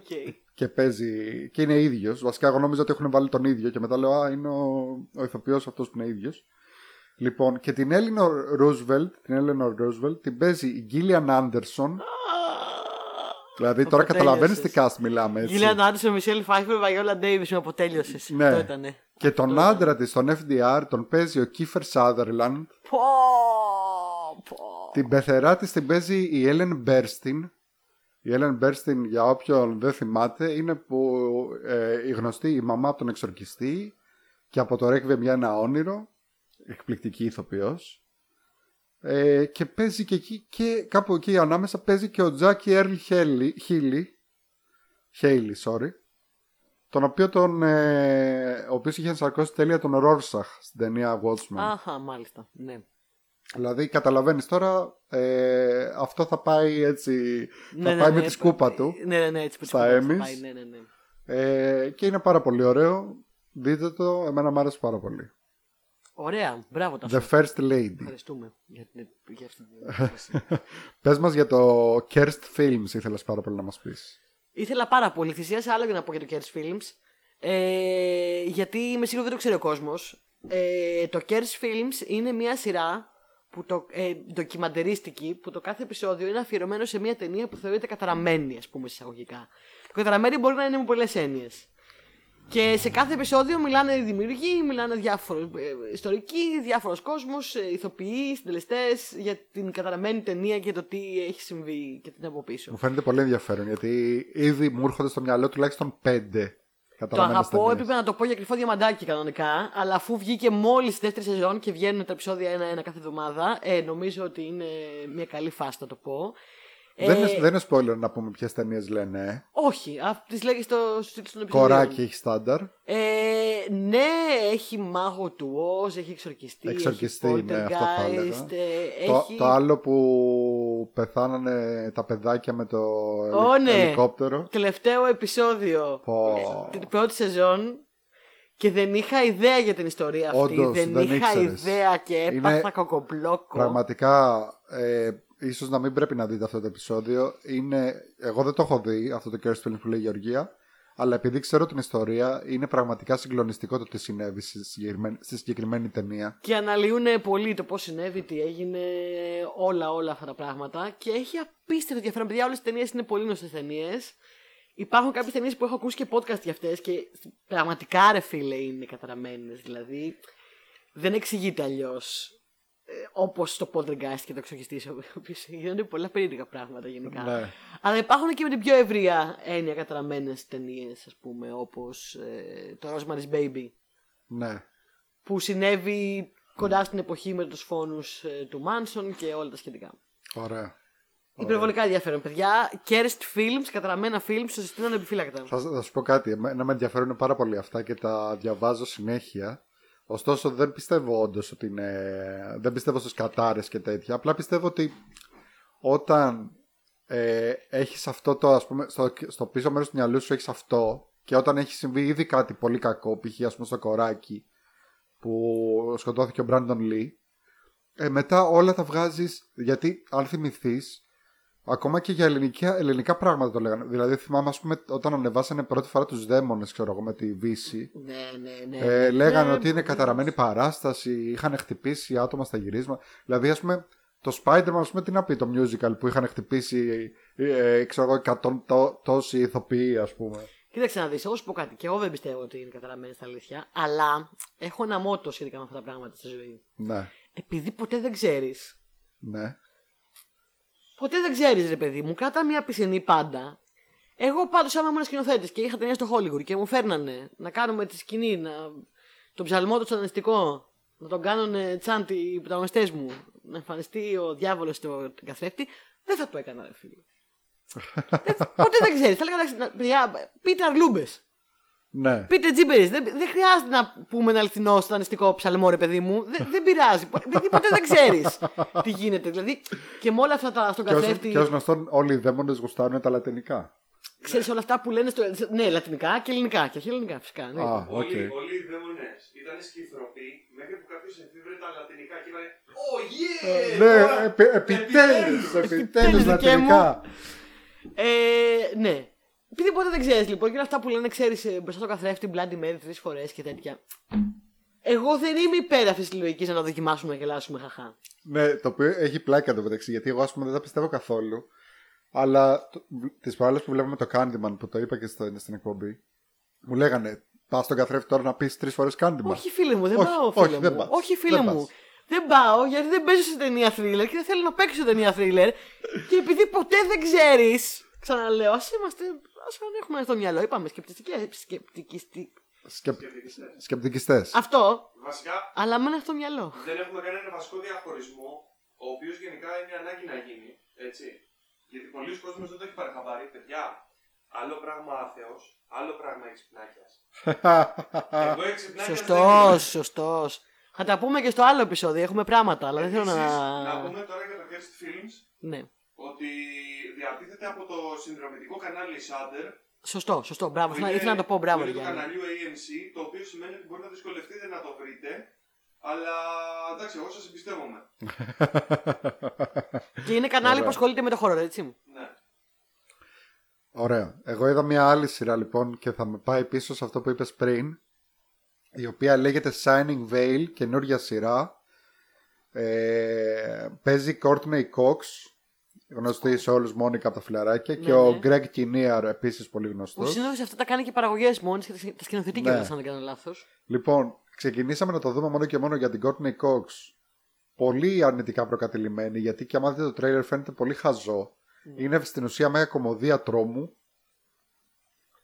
Ε, έχει να κάνει, Shining Veil, έχει να κάνει η υπόθεση με ένα αντρόγινο με τα δύο παιδιά τους, οι οποίοι ε, αυτή, είναι, αυτή είναι συγγραφέας, είχε γράψει ένα ε, μυθιστόρημα τύπου Fifty Shades of Grey πριν από καμιά δεκαριά χρόνια και ακόμα την περιμένουν να γράψει το δεύτερο.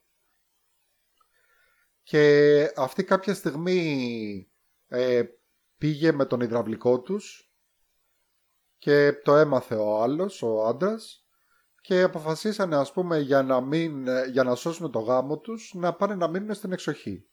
Όπου πήγανε και αγοράσαν ένα τεράστιο σπίτι το οποίο φαίνεται όπως είπες πριν κάνει μπαμ ότι είναι στοιχειωμένο Ένα έτσι απλό οικοδόμημα ναι. που τρίζουν οι πόρτες, ανοίγουν οι παράθυρα Οι μόνα gargoyle. τους. Ναι, λοιπόν παίζει και η Mira Sorvino OK. γνωστή και μια εξαιρετέα παίζει το φάντασμα Αυτό πήγα να πω το το φάντασμα. Ναι. Ναι. Στοίχημα. Ναι, της πάει. Λοιπόν, εγώ θα σου πω ότι πήγαμε τελείως αρνητικά προκατειλημμένοι, αλλά τελικά μας κέρδισε. Είναι κάτι πολύ ωραίο, πολύ ευχάριστο. Είναι τρομακτικούλη και ταυτόχρονα ακόμα πιο πολύ αστείο. Δηλαδή, Ωραίο. γελάσαμε σε πολλές σκηνές. Ωραία. Ε, Courtney Cox, Greg Kinnear και Μοίρα Σορβίνο παίζουν και τρεις πάρα πολύ ωραία. Ε, θα σας το πρότεινα να το δείτε. Δηλαδή, εντάξει, δεν είναι και τόσο τρομακτικό. Πιο πολύ αστείο το λες. Ωραία. Ναι. Το προτείνω. Δηλαδή είδαμε φαντάσου πέντε επεισόδια μπαμ μπαμ και τώρα έχουμε αφήσει τα άλλα πέντε ξέρω εγώ που έχουν βγει να, να δούμε και τα υπόλοιπα. Και μου θύμισε αυτό που είπες πριν γιατί έχει βγει τώρα η Courtney Cox σε όλες τις εκπομπές ε, όπως γίνεται κλασικά να προμοτάρει τη σειρά αυτή. Και λέει ότι η ίδια είχε ε, κάνα δυο φορές ε, τέτοια εμπειρία Μμμ. Γιατί είχε αγοράσει ένα σπίτι όπου είχε πεθάνει ένα ζευγάρι μέσα στο σπίτι, κάτι τέτοιο. Είχε σκοτωθεί ένα Μμμ. ζευγάρι μέσα στο σπίτι, κάτι τέτοιο. Και είχαν παίξει κάτι τέτοια σκηνικά όπως αυτό που ανέφερες. Γι' αυτό λέω σύμπτωση. Ότι ας πούμε π.χ. είχε ανοίξει κάποια στιγμή σε έναν delivery. Ε, όχι delivery, courier. Ήταν ένας courier. Και ανοίγει το, την πόρτα και της λέει ο courier ε, το σπίτι σου είναι στοιχειωμένο, το ξέρεις. και λέει αυτή, πού το ξέρεις; Και, του, λέ- και της λέει, ε, γιατί είναι ένας τύπος πίσω σου αυτή τη στιγμή. ναι.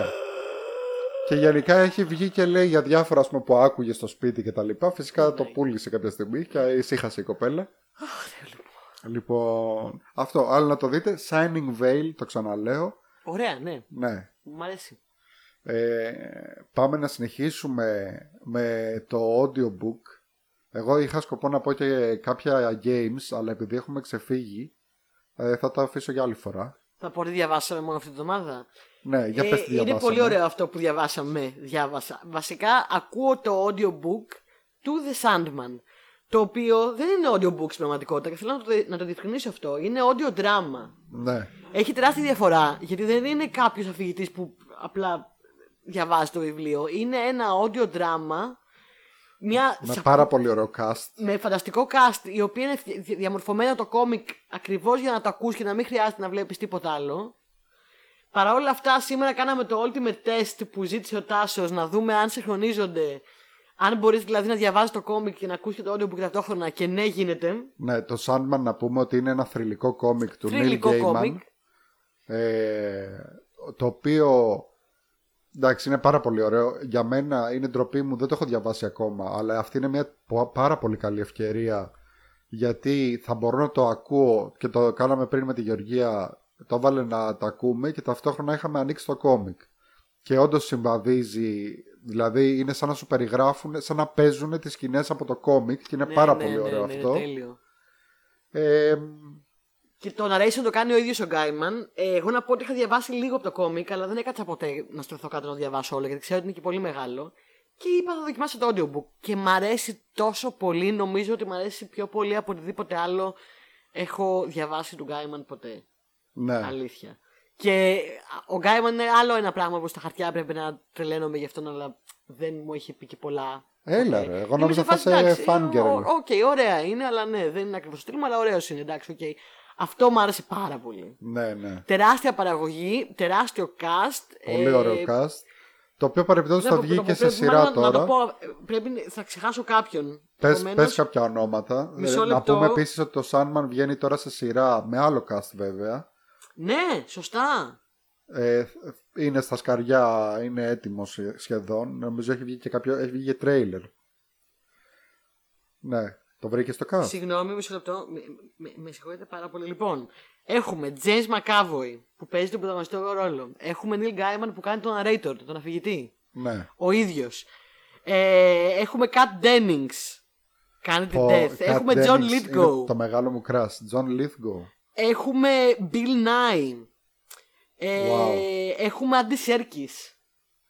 Ε, Παιδιά, τι να πω τώρα για αυτό το cast. Τις Ε, προάλλες μαζί λέγαμε για τον Bill Nye. Ο Bill Nye, παιδιά, είναι πολύ γλυκούλης. Προα... Ε, κάποια στιγμή που είχαμε κάνει ένα ε, αφιέρωμα LGBTQ και είχαμε μιλήσει για το Pride, ε, είδα ότι είπε σε συνέντευξη ότι είναι ο αγαπημένος του ρόλος, να ξέρεις. Η ταινία Αλήθεια; αυτή. Στο, το Pride, ναι. Αχ, τι να πω. Kristen Schaal. Michael Sheen, φυσικά. Πω. Παίζει τον Lucifer. Kevin Smith. David Tennant. Να πούμε και αυτό που λέει εδώ. Ε, λοιπόν, μιας και είπες. Jeffrey Wright. Jeffrey Wright. Δεν ξέρω, Wow. ρε φίλε. Είναι, είναι πάρα πολύ. Μιας και είπε. Καταπληκτική παραγωγή, παιδιά. Ε, δε- Δεν μπορώ να σας το περιγράψω. Ασύλληπτη παραγωγή. Ωραία. Τάσο, μιλάμε ότι έχει μουσική, έχει τραγούδια, έχει. Ό,τι μπορείς να φανταστείς. Ωραία, ωραία, τέλεια. Ανυπομονώ. Ο Λούσιφερ που είπες που παίζει ο Μάικλ Σιν, στον, τον οποίο στη σειρά θα τον παίζει η. Η, Η ε, Gwendolyn Gwendolyn Christie, Christie Ναι, ναι, από το, από το Game of Thrones. από το Game of Thrones. Είναι ο ίδιος χαρακτήρας της σειράς Lucifer. Ναι, ναι. Καλά, να σου πω τώρα θα Που γελάσεις, όμως δεν είναι έχει πολύ καμία αστείο. σχέση. Θα σου πω τι έγινε προχτές. Τι; Ακούω και μου λέει κάτι, μου λέει ο Γιάννης, σε ποιο σημείο είσαι, του λέω σε ποιο σημείο είμαι, είμαι κάπου με το Lucifer. Ε, και μου λέει ο Γιάννης, όταν τελειώσεις όλο το, αυτό το κεφάλαιο, πες, το- πες μου, θύμισε μου για να σου πω τι συμβαίνει μετά στο Lucifer, μετά το τέλος του. Της περιπέτειάς Στο του. κόμικ το ίδιο το Lucifer. Και του λέω, Οκ, το ξεχνάω μετά λοιπόν. Πάω, πέφτω για ύπνο, Ναι. εδώ δίπλα στον καναπέ και ξυπνάω από τον ύπνο μου και κάνω τη σύνδεση στο μυαλό μου γιατί το ήξερα κάπου στο μυαλό μου. Και, ξυπνάω, και όπως ξυπνάω, σαν Δράκουλα, σηκώνω από το κρεβάτι και λέω. Είναι ο Lucifer της σειράς! και ξαναπέφτω πίσω. Καθόλου creepy.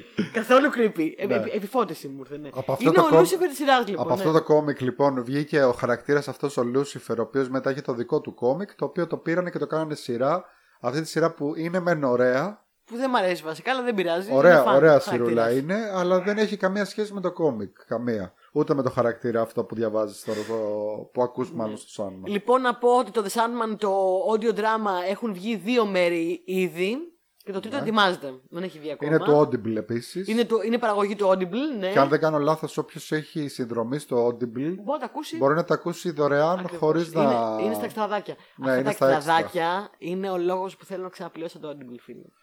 Αυτά τα εξτραδάκια που έχεις. Και εγώ θα το Και συνεχίσω. το τώρα. βάλανε Ναι.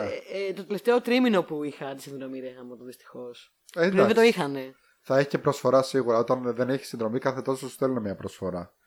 Όπως Ναι. και να έχει, πάμε να συνεχίσουμε γιατί έχουμε τραβήξει πάρα πολύ. Συγγνώμη, με συγχωρείτε. Λοιπόν, να πω, να πούμε για τα μηνύματα, να πούμε ένα γεια στη Ροξάνη από το Αμβούργο, Γεια σα, Ρεξάνη! τη φίλη μας τη Ροξάνη. Ε, Μας ακούνε και στο Αμβούργο, αμέ. Ναι, στο Αμβούργο, Βασικά και σε άλλο σημείο της ε, Γερμανίας μας ακούνε. Ναι. Τηλέφωνο από τον πλανήτη Άρη δεν έχουμε πάρει μήνυμα ακόμα. Πάρτε Γεια το, σου, θα πάρει. Ζήνα! Οι, Λοιπόν. οι δύο αγαπημένες στη Γερμανία που μας ακούνε. Ναι. Κροάτριες. η Ροξάνη είναι φίλη μας από το Αμβούργο, εγώ είχα μείνει στο Αμβούργο για δύο μήνες. Ε, είπε ότι μας έστειλε πάρα πολύ καλά λόγια, της αρέσει πάρα πολύ το podcast και τα λοιπά και τη βοηθάει κιόλας με τα ελληνικά της γιατί ε, να κάνει ας πούμε εξάσκηση. Ότι μιλάμε εμείς τώρα σωστά ελληνικά. Όχι, Ναι, ναι, ναι, δεν εμείς- μιλάμε. Λάο. Σωστά ελληνικά. Και, και επίσης η Ροξάνη νομίζω κα- μιλάει καλύτερα ελληνικά από μένα, όπως δεν ξέρω, αλλά Πιθανόν, οκ. ναι. Λοιπόν, και μας ζήτησε επίσης να κάνουμε με- ένα αφιέρωμα στο ελληνικό σινεμά, ειδικά το πιο πρόσφατο. Να πω εδώ ότι μας βρίσκεις λίγο αδιάβαστος. Αυτό ακριβώς. Ενώ όταν το διάβασα είπα που είναι πάρα πολύ ωραία ιδέα. Είναι πάρα Αλλά πολύ τι θα ωραία πω, ιδέα, αλλά Δεν βλέπω τίποτα. δεν έχουμε δει πολύ. Ε, αυτή τη φορά είπαμε μια μικρού μήκου ελληνική, Ναι, οπότε ναι. μπορείς να δεις αυτή. Ε, Επίσης είχε πάρα πολύ πλάκα το meme που έκανε η Βαρβάρα. Καλά, εντάξει. Λοιπόν, Έγινα meme και ήταν σωστό. And it was Πρέ- right. Πρέπει να σου πω τώρα κάτι και θα αποκαλύψω το θέμα που θα κάνουμε στο δεύτερο μέρος του επεισοδίου. Ωραία. αποκάλυψε. Λοιπόν, μου στέλνει η Βαρβάρα και μου λέει Λοιπόν, έχω ιδέα. Μιας και είναι Πάσχα, πρέπει να κάνετε θέμα ε, Swords and Sandals ή όπως το είπε ο Γιάννης, χιτώνας και σανδάλι. Έτσι. Της λέω ε, Τόγκα. Χαμαμίδα. αυτό έχουμε αποφασίσει ήδη να κάνουμε. Και τρελάθηκε εκεί, Φανταστικό. γέλαγε πάρα πολύ. Φανταστικό. ναι, ναι, ναι. Αυτό, είναι λοιπόν το θέμα μας. Στο επόμενο Αυτό είναι το επεισόδιο. θέμα μας. Θα είμαστε πιο πασχαλιάτικοι. Θα μιλήσουμε εκεί για πώς βάζουν ας πούμε κάθε χρόνο τα μπενχούρια και τέτοια. Έτσι. Θα πούμε έτσι για σανδάλια και για άμμο και για αίμα και για πάθος. Διδρότα και πάθος. Ναι. Και ίντριγκα. Ευχαριστούμε πάρα πολύ που μας κάνετε παρέα. Θα τα πούμε στο επόμενο επεισόδιο. Μέχρι τότε να μας βρίσκετε στο Facebook, Instagram, ε, Google Podcasts, ε, Anchor, Spotify και YouTube. Και στο WordPress πολύ σύντομα πανέτοιμοι. Και μέχρι τότε, Θα λέμε ξανά σε λίγες μέρες. Μέχρι τότε να περνάτε ωραία. ε, γεια σας. Γεια σας. Γεια σας.